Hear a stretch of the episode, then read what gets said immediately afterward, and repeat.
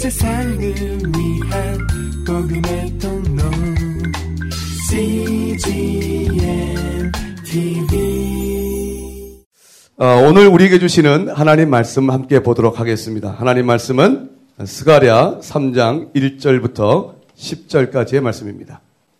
여호와께서 이것을 내게 보여주셨다. 대제사장 여호수아가 여호와의 천사 앞에 서 있고 사탄이 여호수아의 오른쪽에 서서 여호수아를 고소하고 있었다.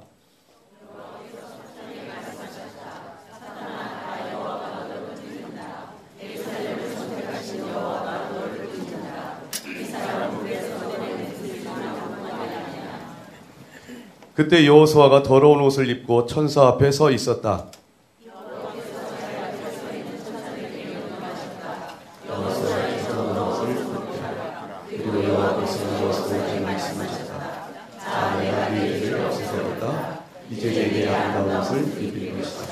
5절 그때 내가 말씀드렸다. 그의 머리에 깨끗한 관을 씌워 주십시오. 그러자 천사들이 그 머리에 깨끗한 관을 씌우고 그에게 옷을 입혔다. 그동안 여호와의 천사는 그 곁에 서 있었다. 만군의 여호와께서 이렇게 말씀하신다. 만약 네가 내 길로 행하고 내 명령을 지키면 네가 내 집을 다스릴 것이며 또내 뜰을 돌볼 것이다. 그리고 너는 여기서 섬기는 천사들 가운데 자유롭게 다닐 수 있다. 대제사장 여호수아야 그리고 여호수아 앞에 앉은 여호수아의 동료들아 잘 들으라. 너희는 앞으로 생길 일의 표가 될 사람들이다. 보라, 내가 순이라 부르는 내정을 보내겠다. 만군의 여호와가 말한다. 내가 여호수아 앞에 세운 돌을 보라. 돌 하나에 일곱 개의 돌이 있다. 내가 그 돌 위에 이 땅의 죄를 하루 만에 없애겠다는 글을 새겨 놓겠다. 그날에는 너희가 너희 이웃을 서로 자기 포도나무와 무화과 나무 아래로 부를 것이다. 만군의 여호와가 말한다. 아멘. 아멘. 이 시간 의의 옷을 입혀 주시는 은혜라는 제목으로 이재훈 담임 목사님 말씀 선포해 주시겠는데요. 이제 40일 새벽 기도에 거의 막바지 이르렀습니다. 성령의 능력으로 오늘도 충만한 은혜 충만한 말씀 전해 주십시오. 기대합니다. 우리 한 축복의 박수로 환영하도록 하겠습니다. 할렐루야. 은혜와 진리가 충만한 강동 온누리교회에서 국내외 흩어진 온누리 성도들 또 CGN TV로 함께 참여하는 성도들과 함께 이 새벽에 우리가 하나님의 은혜를 다시 한번 기억하고 묵상하고 또 믿음으로 받아들이는 그런 은혜의 역사가 우리 모두에게 있을 줄로 믿습니다. 이 40일의 기도회를 통해서 우리는 다시 우리의 영혼의 눈을 떠서 우리 가운데 함께 하시는 또 역사 속에 함께 하시는 하나님의 은혜를 우리가 발견하고 또 누리는 귀한 시간을 보내고 있습니다. 우리의 문제는 은혜가 없다는 것이 아니라 이미 받은 은혜 그리고 우리와 함께 하시는 은혜를 받아들이지 못하는 데 있습니다.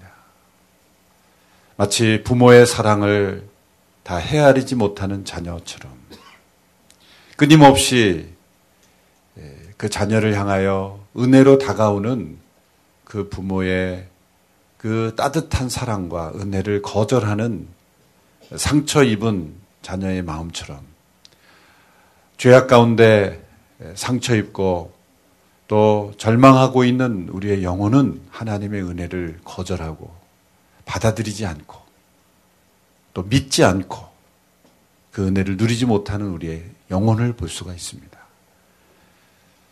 아침에 깰 때마다 우리의 영혼이 하나님의 은혜로 충만할 수 있다면 우리의 영혼은 이 세상이 아무리 힘들고 어렵고 또 아픔이 가득한 세상일지라도 우리는 결코 절망하지 않을 수가 있는 것입니다. 하나님의 은혜 안에는 언제나 새로운 시작이 있습니다. 디모데후서 2장 1절에 보면 사도 바울이 사랑하는 영적 아들 디모데에게 이렇게 권면하죠. 내 아들아, 내가 그리스도 예수 안에 있는 은혜 속에서 강하라. 굳세어라. 예수 그리스도 안에 있는 은혜 가운데 강한다는 것이 무엇일까요? 이 강함은 나의 본성적인 자아가 강해짐으로써 강해지는 것이 아닙니다. 아무리 세상 가운데 강한 사람이라고 할지라도 아무리 굳건한 사람처럼 보인다 할지라도 그 안에는 두려움이 있고 불안이 있고 염려가 있고 의심이 있습니다. 그래서 자신의 힘과 능력으로 노력으로 실패하지 않으려고 노력하지만 언젠가 우리의 인생에 찾아오는 실패와 아픔과 절망 속에서 사람은 더 크게 무너지고 더 크게 좌절할 수밖에 없는 것입니다. 은혜 속에서 강하다는 것은 은혜 안에는 언제나 새로운 시작이 있다는 겁니다. 우리를 다시 일으켜 주시는 그 하나님, 그 하나님의 손길 가운데 우리는 그 은혜 위에서 새로운 삶을 출발할 수가 있는 것입니다. 하나님은 예수 그리스도를 믿는 사람들에게만 은혜 베푸시는 것은 아닙니다. 하나님은 심지어 악인에게까지도 하나님 은혜를 베푸십니다. 아니, 그럴 수 있을까요? 예수님이 산상수훈에서 이렇게 말씀하셨죠. 우리 아버지 하나님은 햇빛과 담비를 의인과 악인에게 동일하게 비추어 주시고 내려주시는 하나님이다. 우리가 예수님을 믿을 때 좀 하나님이 이렇게 하셨으면 얼마나 좋을까 그런 생각 해보지 않으셨습니까? 예수님 믿는 사람의 밭에만 열매가 나고 예수 안 믿으면 열매가 안 나고 예수 믿는 학생들만 공부 잘하고 예수 안 믿는 학생들은 공부 못하고 하나님이 예수 믿느냐 안 믿느냐에 따라서 어제 제가 말씀드린 그 학교 선생님처럼 확연하게 차별을 한다면 모두가 다 믿을 텐데 하나님께서는 우리에게 신학자들은 이런 단어를 쓰죠. 일반 은혜, common grace다. 일반 은총이다. 하나님의 이 사랑과 은혜는 심지어 하나님을 대적하고 이 세상 속에 악한 삶을 살고 있는 사람에게도 햇빛을 동일하게 내려주시고 단비를 동일하게 내려주시고 그리고 열심히 일하는 자들에게 하나님을 전혀 모른다 할지라도 열심히 수고하고 애쓰는 자들에게 심은 대로 거두게 하시는 그 하나님의 은혜. 이 하나님의 common grace, 일반 은총이 이 세상에 가득한 것입니다. 사람들이 그 은혜를 보지 못하고 있는 거죠. 그래서 인생 가운데 자기가 의지했던 것이 무너지면 모든 것이 다 끝난 것처럼 절망하죠. 그러나 하나님의 은혜는 여전히 우리를 향하여 그 은혜의 빛을 비추고 있다는 것이죠. 그걸 보지 못하는 이유가 뭘까요? 우리 영혼 속에 죄가 있기 때문입니다. 하나님을 향한 불신이 있기 때문입니다. 하나님을 향한 의심이 있기 때문입니다. 우리 하나님이 어떤 분인지를 알지 못하기 때문이죠. 우리에게 찾아오시는 특별한 은혜, 그것은 예수 그리스도의 이 새 언약의 중보자가 되시는 예수 그리스도의 십자가의 대속으로 우리는 영혼의 눈을 뜨게 되었고 우리 하나님이 얼마나 크신 은혜의 하나님이신지 우리를 감싸고 있는 하나님의 은혜가 얼마나 놀라운 은혜인지를 우리가 볼 수 있는 눈을 열게 된 것이죠. 자연 만물을 볼 때 하나님의 은혜의 손길을 보게 되고 우리가 살아있는 호흡이 있는 것마저 하나님의 얼마나 놀라운 은혜인가. 아무것도 없는 것 같이 모든 것을 잃어버리고 다 빼앗긴 것 같고 그리고 좌절하고 절망할 수밖에 없는 그런 상황에 처했을지라도 앞서 우리가 간정을 들었던 세진이 지선자매 우리의 육신까지도 망가져 버려서 도무지 인생이라고 말할 수 없는 것 같은 그러한 상황에 처했을지라도 하나님의 은혜는 그러한 인생 가운데도 함께 하신다는 것을 발견할 수 있게 되는 것. 이것이 하나님의 특별한 은혜인 것입니다. 그리스도 안에 있는 하나님의 은혜는 우리가 이 세상에 있는 모든 것을 다 잃어버려도 절망할 수밖에 없는 상황에 처했을지라도 하나님의 은혜의 빛은 여전히 우리를 향하고 있다는 것. 하나님, 우리를 향한 하나님의 은총은 여전히 우리를 포기하지 않고 계시다는 것. 그것을 우리에게 가르쳐 주시는 것입니다. 그리스도 예수 안에 있는 은혜 속에서 강건해지는, 굳세어지는 그런 한 해가 되기를 주님의 이름으로 축원합니다. 한 개인의 역사에서도 가장 절망적인 순간이 있지만 한 민족과 나라의 역사에서도 가장 절망스러운 역사가 있습니다.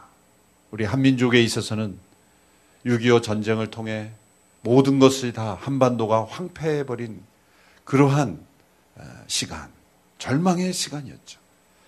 그러나 하나님의 은혜는 이 한민족을 버리지 않으셨기에.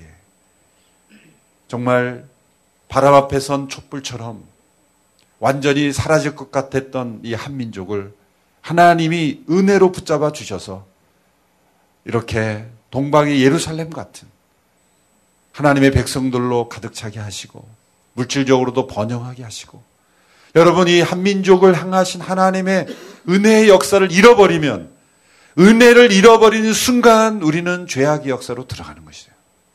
멸망의 역사로 바뀌어져 버리는 것입니다.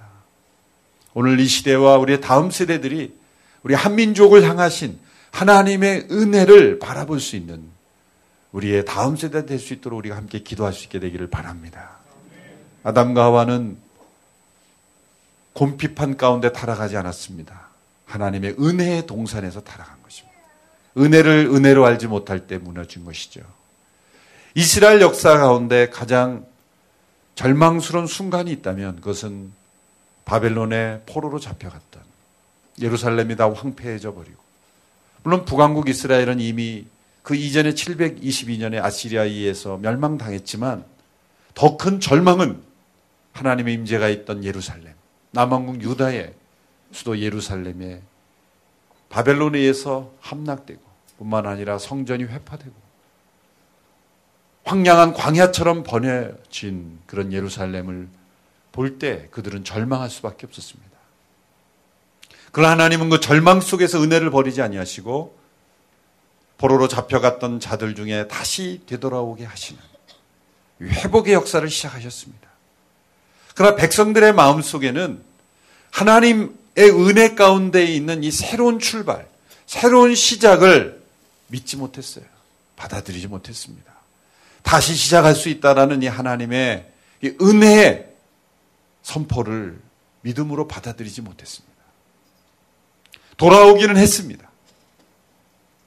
고레스의 징령에 의해서 이제 그들이 다시 되돌아와서 예루살렘의 황폐한 모습을 보며 그들은 다시 일어나기 시작했습니다. 학계와 스가랴 선지자를 통해 하나님은 그들을 격려하셨어요. 다시 시작하라. 다시 일어날 수 있다. 내가 너희를 다시 일으킬 것이다. 그런 회복의 약속, 그러한 은혜의 약속을 그들에게 되풀이해 주셨지만 그들의 마음 밑바닥에 있는 환경을 보면은 다시 일어날 수가 없기 때문에 상황을 보면 그 회복의 약속과 우리의 삶의 형편은 너무나 거리가 있기 때문에 믿어지지가 않는 것이죠. 믿어지지가 않는 것이죠. 그래서 성전이 재건되기 시작했지만 곧 중단되고 말았습니다. 우리가 이 성전을 다시 재건한다고 해서 달라질 것은 무엇이 있겠느냐? 또 주변의 이방 민족들이 방해하기 시작합니다. 이스라엘 민족이 재건되는 것은 그들에게 위협이 되기 때문에 그들은 방해하고 또 바벨론에 이들이 반역을 꾀하고 있다라고 거짓 정보를 보고함으로써 성전 재건이 중단되게 되었던 것이죠. 그들은 성전 재건이 중단된 것이 오히려 잘된 일이라고 생각하는 것처럼 각자 자신의 삶에 바빴습니다. 그러나 하나님의 축복은 올바른 우선순위가 주어지지 않으면 하나님의 나라와 그 의를 먼저 구하지 않으면 하나님은 하나님의 축복이 하나님은 축복하고 싶어도 축복하실 수가 없는 거예요. 영적인 우선순위가 올바로 되지 않으면 하나님의 은혜가 나의 삶 속에 가까이 왔는데 우리 집 문 앞에까지 왔는데 문을 열고 들어오지 않는 이유가 뭘까요? 내가 문을 걸어 잠그고 있기 때문에. 하나님의 은혜가 우리의 가정과 나의 삶과 우리 민족과 역사에 물밑도 들어올 수 있는 채널을 막아버렸기 때문이죠. 포로에서 돌아온 이스라엘 백성들의 모습이 바로 그랬습니다. 다시 돌아왔지만 그들이 바라보고 있는 이스라엘 땅, 예루살렘은 여전히 황폐해져 있고, 하나님이 말씀하신 영적인 우선순위는 성전을 재건하라. 하나님과의 관계를 먼저 회복하라. 내 앞에 먼저 와 머무르라. 라고 여러 번 말씀하셨지만 그들은 보이는 환경을, 보이는 상황을 쫓아서 먼저 나갔던 것입니다. 그래서 성전 재건이 방치된 채 오랫동안 그들은 각자의 삶에 바빴던 것입니다. 그러나 상황은 더 열악해졌고 바뀌지 않았어요. 왜 그랬을까요? 하나님의 은혜의 채널이 막혀 있는 채로 우리 자신이 우리의 삶을 바꿔보려고 아무리 노력해도 하나님이 풀어주셔야 되고 하나님이 바꾸어 주셔야 되는 은혜의 채널을 가로막고 있기 때문이죠. 영적인 우선순위가 바로 서지 않을 때 하나님이 우리에게 더해 주시는 모든 은혜가 축복이 되지 않고 때로는 우리를 더 망하게 할 수 있기 때문에 하나님은 영적인 우선순위를 바르게 하다는 거예요. 보이는 성전, 보이는 건물을 하나님이 집착하시는 게 아닙니다. 그 성전으로 상징되는 하나님과의 바른 관계, 성전에서 드려지는 참된 하나님께 드리는 예배, 하나님과의 관계를 우선적으로 세워지지 않으면 하나님이 앞으로 베풀어 주실 모든 은혜가 은혜가 되지 않고 오히려 저주가 될 수 있기 때문에 또다시 멸망할 수밖에 없는 민족이 될 수밖에 없기 때문에 하나님 우선순위를 바르게 하는 거예요. 그 사개와 스가랴 선제를 통해 성전을 재건하라. 재촉하시는 이유가 바로 거기 있는 거예요. 너희는 잘못된 우선순위가 너희의 문제의 원인이다. 라는 메시지를 통해서 그 백성들을 격려하시는 겁니다.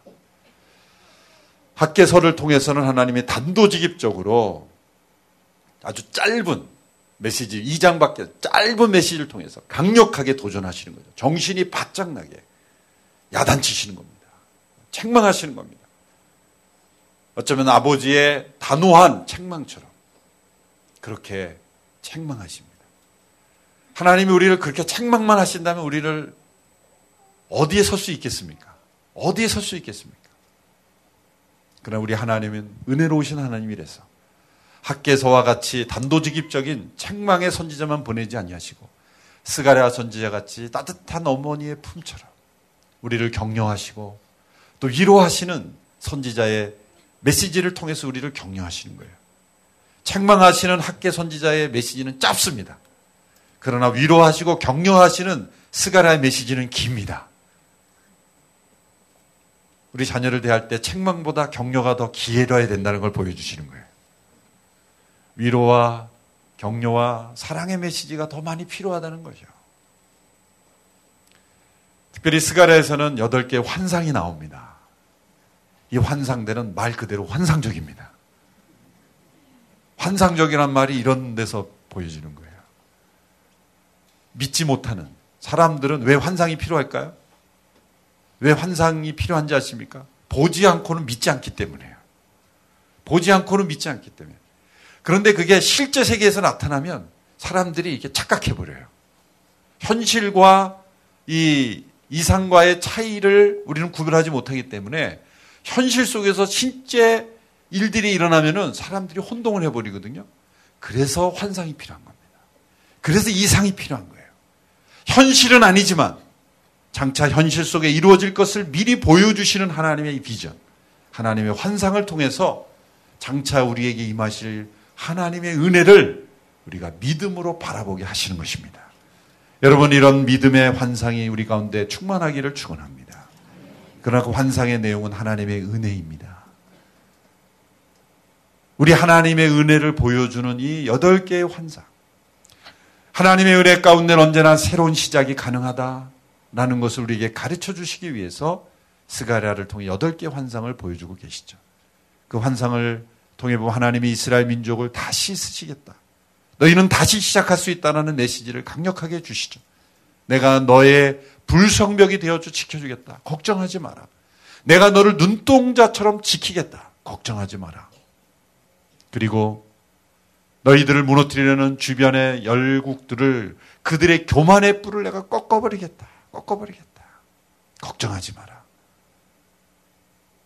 너희가 내 앞에 나오기만 하면 내 임지 앞에 머무르기만 하면 나의 은혜를 발견하고 그 은혜를 구하기만 하면 너희 안에는 새로운 시작이 있다.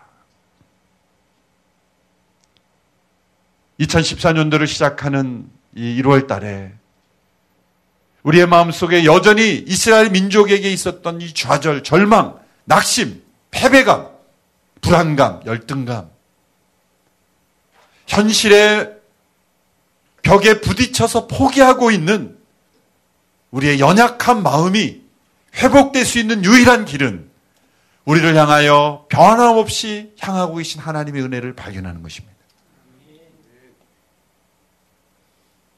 이스라엘 민족들만큼 절망적인 상황이 없습니다. 다시 시작해 보려지만 시작이 되지 않았어요. 성전 건축도 다시 중단되었습니다.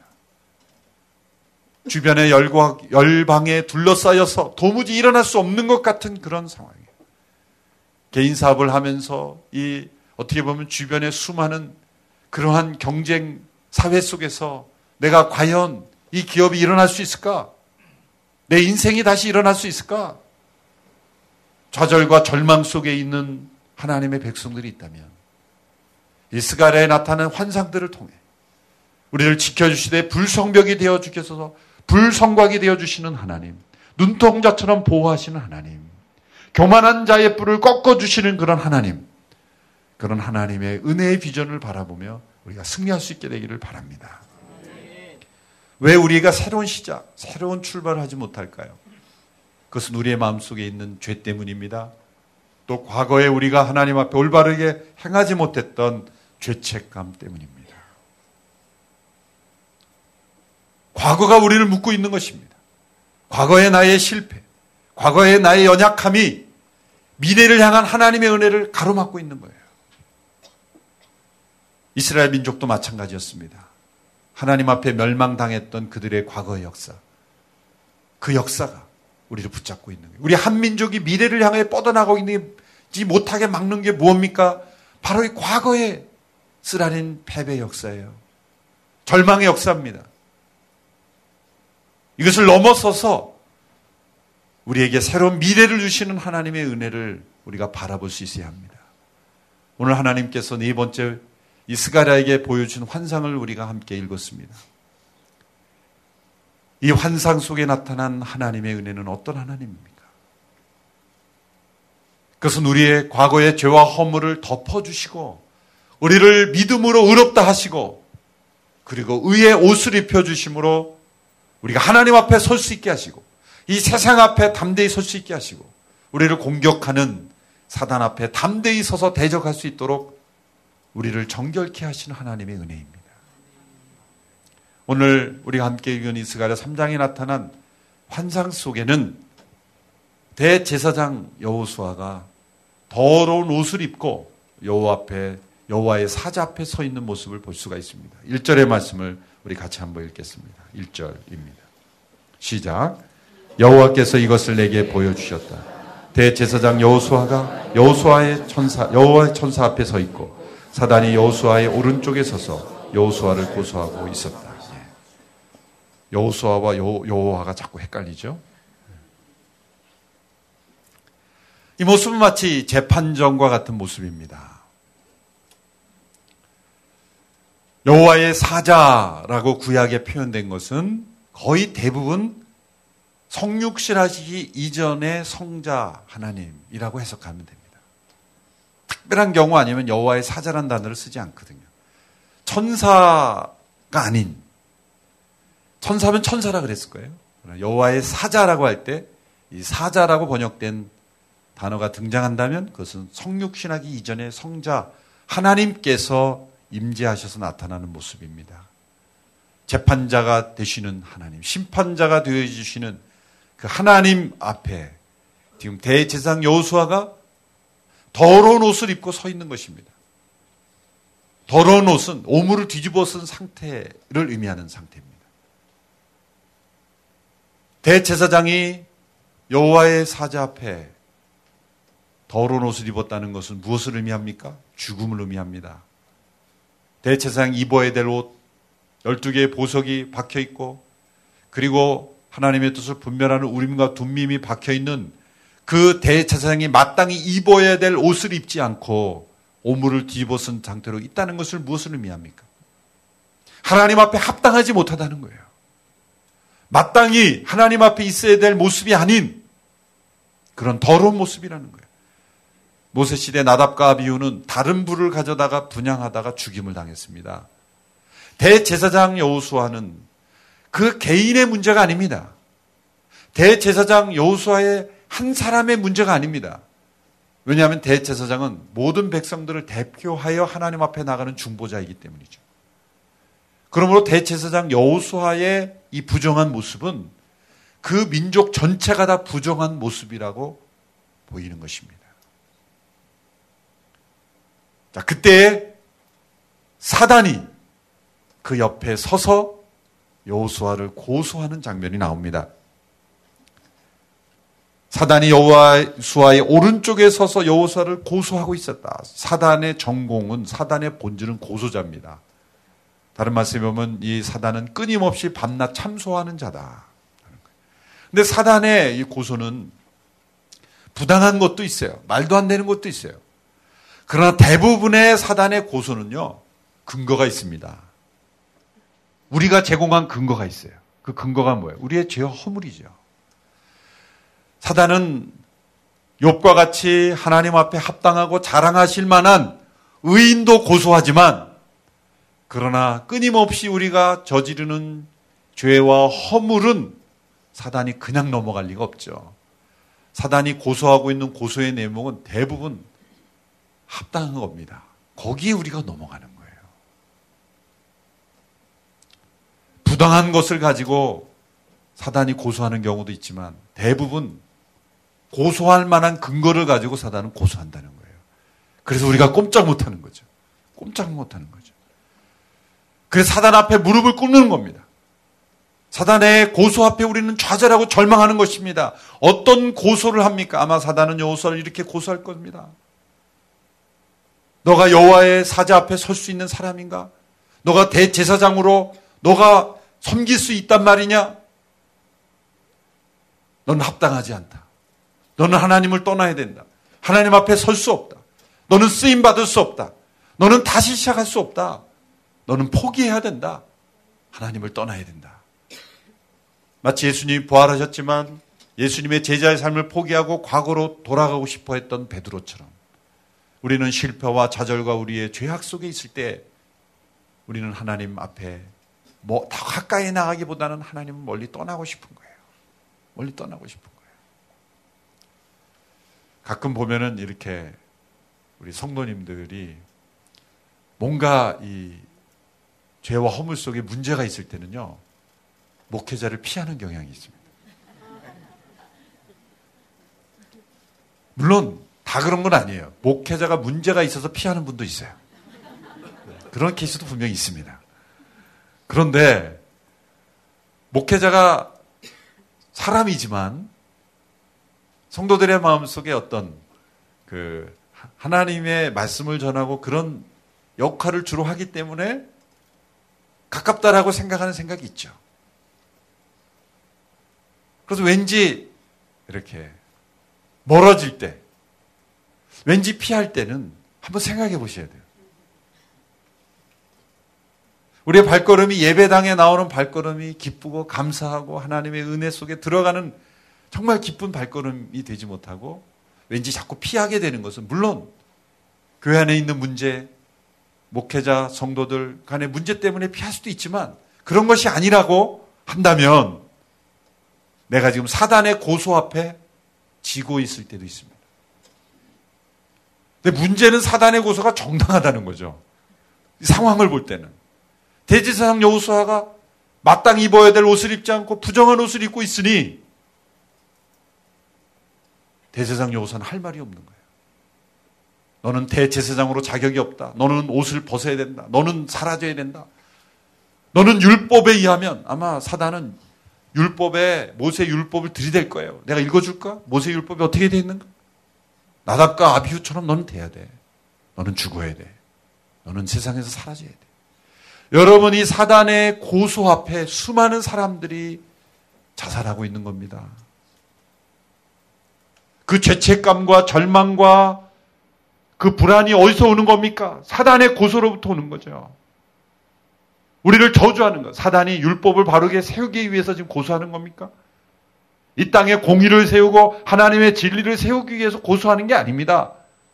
사단의 목적은 하나님의 영광도 아니고 우리를 우리를 살려주는 것도 아니고 율법의 진리를 세우기 위함도 아니고 오로지 단 한 가지의 목적 그것은 우리를 망가뜨리는 거예요. 우리를 저주하고 우리를 하나님으로 떠나게 하고 하나님의 은혜에서 떨어진 자가 되게 하는 것 이것이 사단의 유일한 목적입니다. 우리는 끊임없이 사단의 고소에 의해서 넘어지고 있어요. 문제는 우리의 힘으로는 우리의 의로는 사단의 고소를 이겨낼 힘이 없다는 거죠. 왜? 사단의 고소는 근거가 있기 때문에. 율법이라는 근거. 대제상 여호사가 마땅히 입어야 될 옷을 입지 않고 있기 때문에 아무리 자신을 보면 사단의 고소를 이겨낼 힘이 없는 겁니다.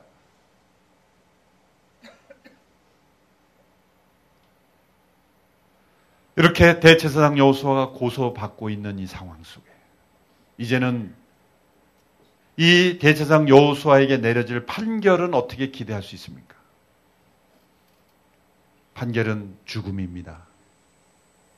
율법대로 하면 여호수아에게 내려질 선고는 죽음입니다. 사형입니다. 아답과 나비우가 아비우가 그랬고 율법 때 그렇게 돼 있어요. 어떻게 대제상 여호수아가 입어야 될 옷을 입지 않고 오불을 뒤집어 쓴 그러한 옷을 입고 있단 말입니까? 혹시 우리 가운데 내가 마땅히 입어야 될 옷을 입지 않고 오물을 뒤집어 쓴 것 같은 우리의 인생이라 할지라도 절망하지 마십시오.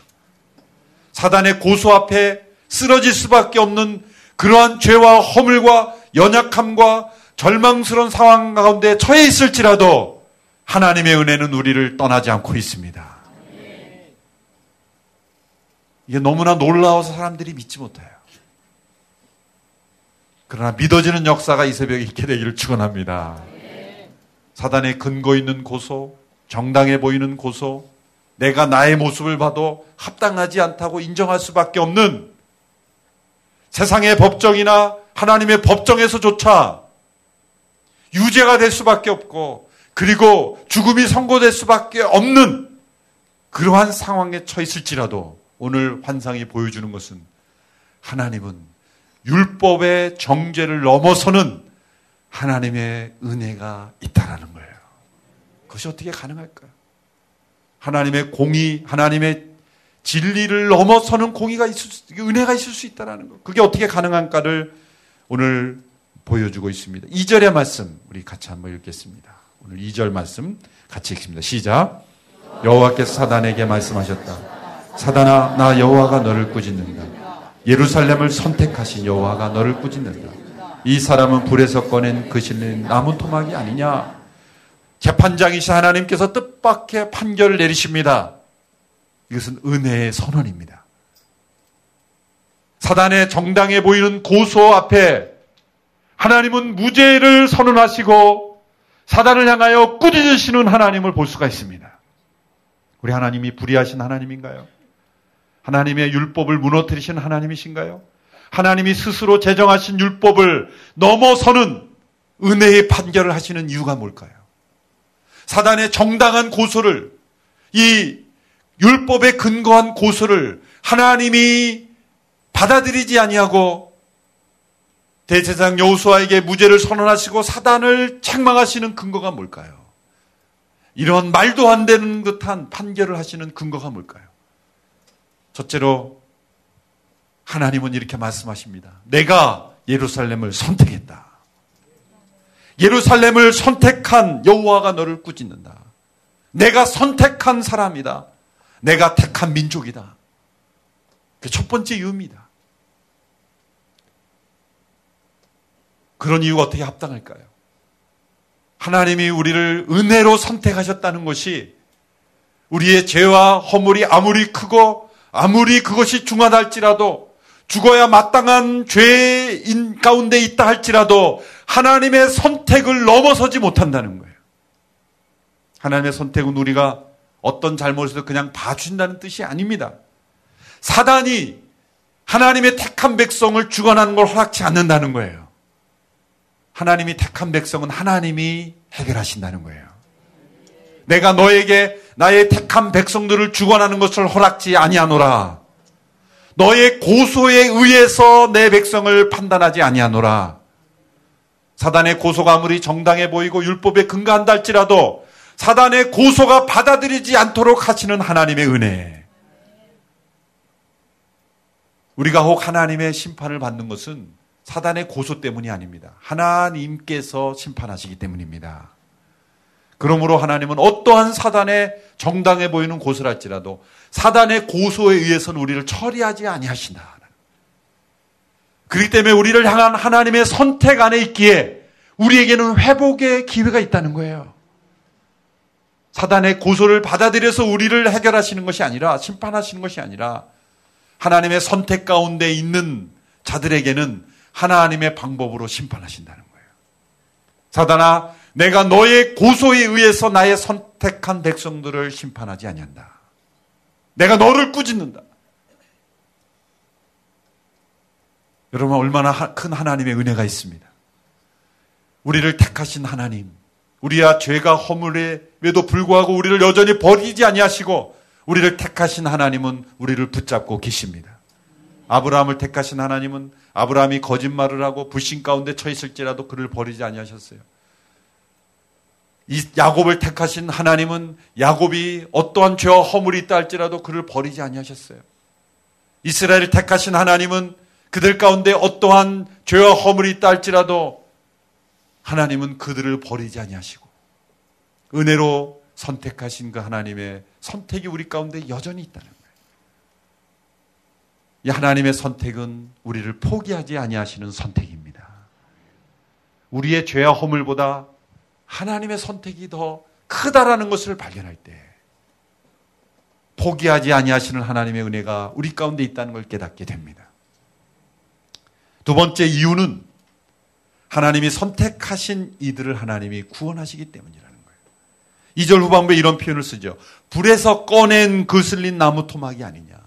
이것은 하나님의 심판 가운데 우리를 건져주시는 불같은 하나님의 심판 가운데 우리를 건져주시는 거예요.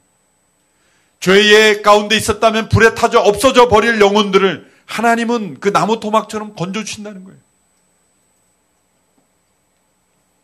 요한 웨슬레는 자신을 가리켜 늘 간증할 때 그렇게 표현했다 그래요. 나는 불에서 꺼낸 나무와 같습니다. 이 말씀에 근거해서. 그가 여섯 살 때 그 집에 화재가 났는데 그 화재 난 속에서 그가 건짐을 받았대요. 아, 하나님이 나를 이 불 가운데 건져주신 것처럼 죄악의 불 가운데 죄악 가운데 있으면 불에 타져 없어져 버린 영혼이지만 나를 건져줬다. 그래서 우리의 상태를 너무나 잘 보여주는 것 같아요. 구원받은 우리의 상태는 어떤 상태입니까? 불에서 타다가 건짐을 받은 불에 그슬린 나무 토막이. 그래서 우리에게는 이, 이, 그, 그슬림이 있어요. 타다 남은 죄가 있어요. 그렇죠? 불에서 건짐을 받은 나무 토막이기 때문에. 그래서 여러분, 우리가 서로 가다 보면 이 그슬린 죄가 항상 묻게 돼 있어요. 그렇죠?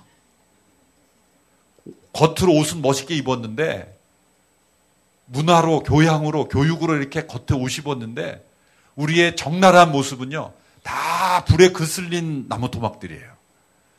그래서 이렇게 스쳐 지나가면은 이렇게 검은 재가 막 묻어요. 저 사람 가까이 하면 안 돼. 검은 재가 많이 나와. 그 사람만 그렇습니까? 아닙니다. 문화라는 옷, 교양이라는 옷, 그런 것을 재난이 닥쳐오셔서 그 겉에 옷을 다 벗기고 나면 우리도 불에 거슬린 나무예요. 모두가 다 불에 거슬린 나무. 하나님은 불에 거슬린 나무를 우리를 건지서 어떻게 합니까? 내버려 두십니까? 아니죠. 우리의 영혼의 목수 되신 예수님께 우리를 대폐지를 통해서 갈고 닦으시는 거예요. 깨끗한 나무로 하나님이 쓰시는 도구로 만드시기 위해서 이 그슬림을 다 씻어내시는 하나님이에요. 그러나 박 불에서 건져냄을 받은 불에서 그슬린 나무 같은 우리의 존재예요. 하나님 우리를 내버려 두지 않는다는 거죠. 죄악 가운데 우리를 버려두지 아니하시고 우리를 하나님의 은혜의 손길로 우리를 건져 주신다는 것. 그래서 사단을 책망한 거예요. 그뿐만 아닙니다. 거기서 그치지 않습니다. 세 번째로 하나님께서는 선택하시고 불에서 구원하신 이들을 의로운 옷을 입혀주심으로 사단이 고소하는 근거를 없애져 버리시는 거예요. 사단이 고소하는 근거를 없애버리는 거예요. 만일 사단을 책망만 하셨다면 하나님은 불의하신 하나님이에요. 사단의 고소를 받아들이지 않고 그리고 그 백성을 그냥 내버려 주셨다면 하나님은 의로우신 분이 아니십니다. 나 우리 하나님은 사단이 고소하는 근거를 제거해 버리시는. 천사들에게 명령하십니다. 대체사장이 입고 있는 저 더러운 옷을 벗기라. 그리고 의의 옷을 입혀 주시는 거예요. 깨끗한 옷을 입혀 주신 겁니다. 아름다운 옷, 합당한 옷, 하나님 앞에 서게 되는 합당한 옷을 입혀 주시는 그런 하나님이십니다. 우리가 만든 옷이 아니라 하나님이 만들어진 의의 옷, 하나님의 의, 바로 예수 그리스도로 만미하면 하나님의 의를 우리에게 덧입혀 주신다는 거예요. 여러분 한자 의라는 한자를 보면 제가 칠판이 없어서 못 씁니다만 한번 연상해 보세요. 연상이 나지 않은 분들은 옆에 분에게 집에 가서 물어보시거라고. 그 의라는 단어를 보면 두 개의 그 한자가 붙어 있는 두 개의 부수가 붙어 있죠. 위에는 뭐가 있습니까? 어린 양이 있어요. 밑에는 나, 아, 내가 있어요. 저는 이 단어야말로 정말 뭔가 이 중국 문화의 복음이 전해지지 않고는 왜 의라는 단어를 양과 내가 붙어 있을까요? 신비한 일이에요, 아무리 생각해도. 내 위에 어린 양이 덮고 있는 것이 의라는 단어예요. 의라는 올바른 관계란 뜻입니다.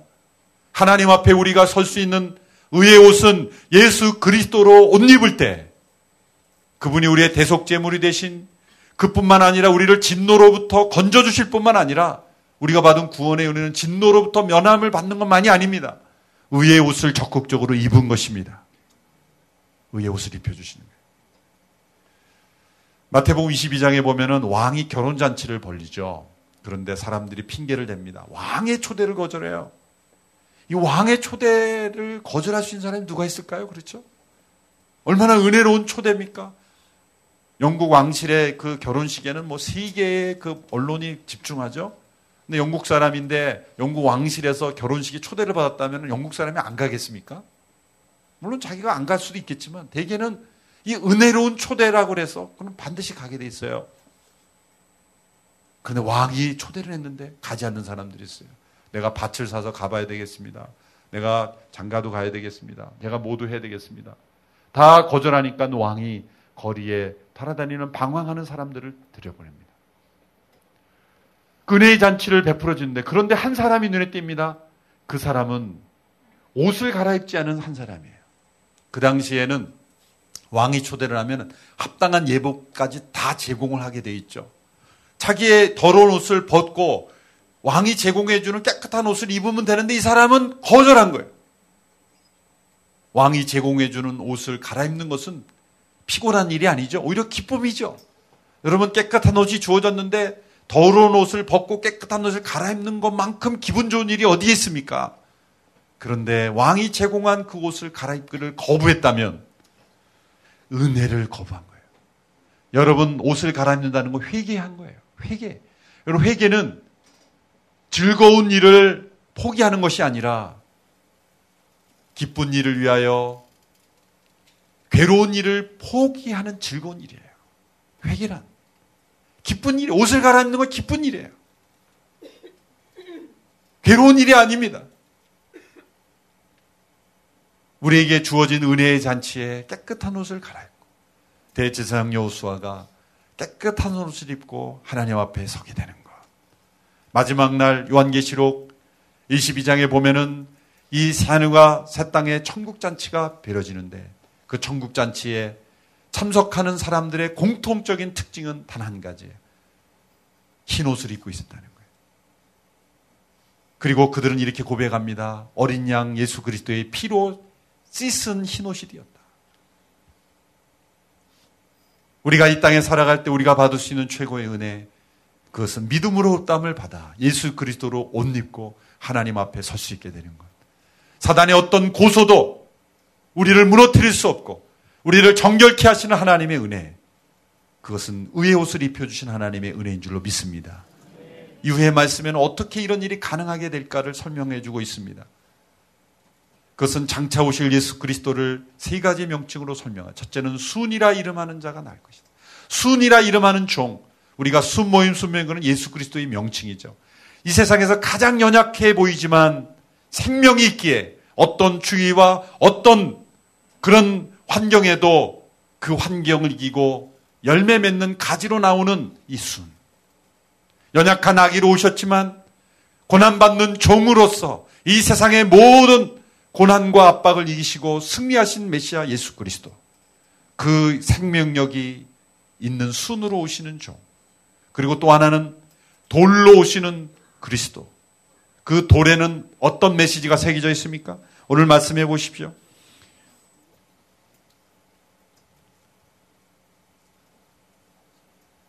오늘 구절 말씀 같이 읽겠습니다. 구절 말씀. 시작. 만군의 여호와가 말한다. 내가 여호수 앞에 세운 돌을 보라. 돌 하나에 일곱 개의 눈이 있다. 내가 그 돌 위에 이 땅의 죄를 하루 만에 없애겠다는 글을 새겨 놓겠다. 이 땅의 죄악을 하루 만에 없애주시는 분 예수 그리스도. 그 돌은 가장 생명력이 없어 보이죠. 그런데 그 돌은 생명이 있는 돌이에요. 그래서 베드로서에 보면 예수님이 이렇게 표현했습니다. 거룩한 산돌이시죠. living stone. 살아있는 돌이다. 그래서 그 돌에 또 다른 돌이 연합되고 연합돼서 거룩한 하나님의 집이 지어지는 산돌이신 예수 그리스도. 순이시며 동시에 돌이신 예수 그리스도. 이 땅의 죄악을 하루에 제하시는 고난받는 종으로 오셔서 우리에게 의의 옷을 입혀주시는 예수 그리스도. 어린 양 예수 그리스도의 보혈로 우리가 거룩한 의의 옷을 입게 되었음을 믿습니다. 이것이 우리가 사단의 고소 앞에 맞설 수 있고 어떠한 상황 속에서도 새롭게 시작할 수 있는 하나님의 은혜인 줄로 믿습니다. 이 환상은 이스라엘 백성들에게만 주어지는 것이 아닙니다. 저와 여러분에게 주어지는 환상입니다.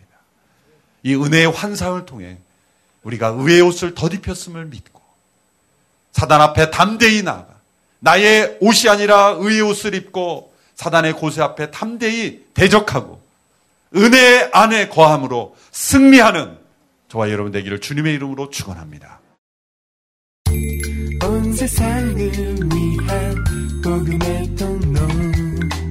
CGM TV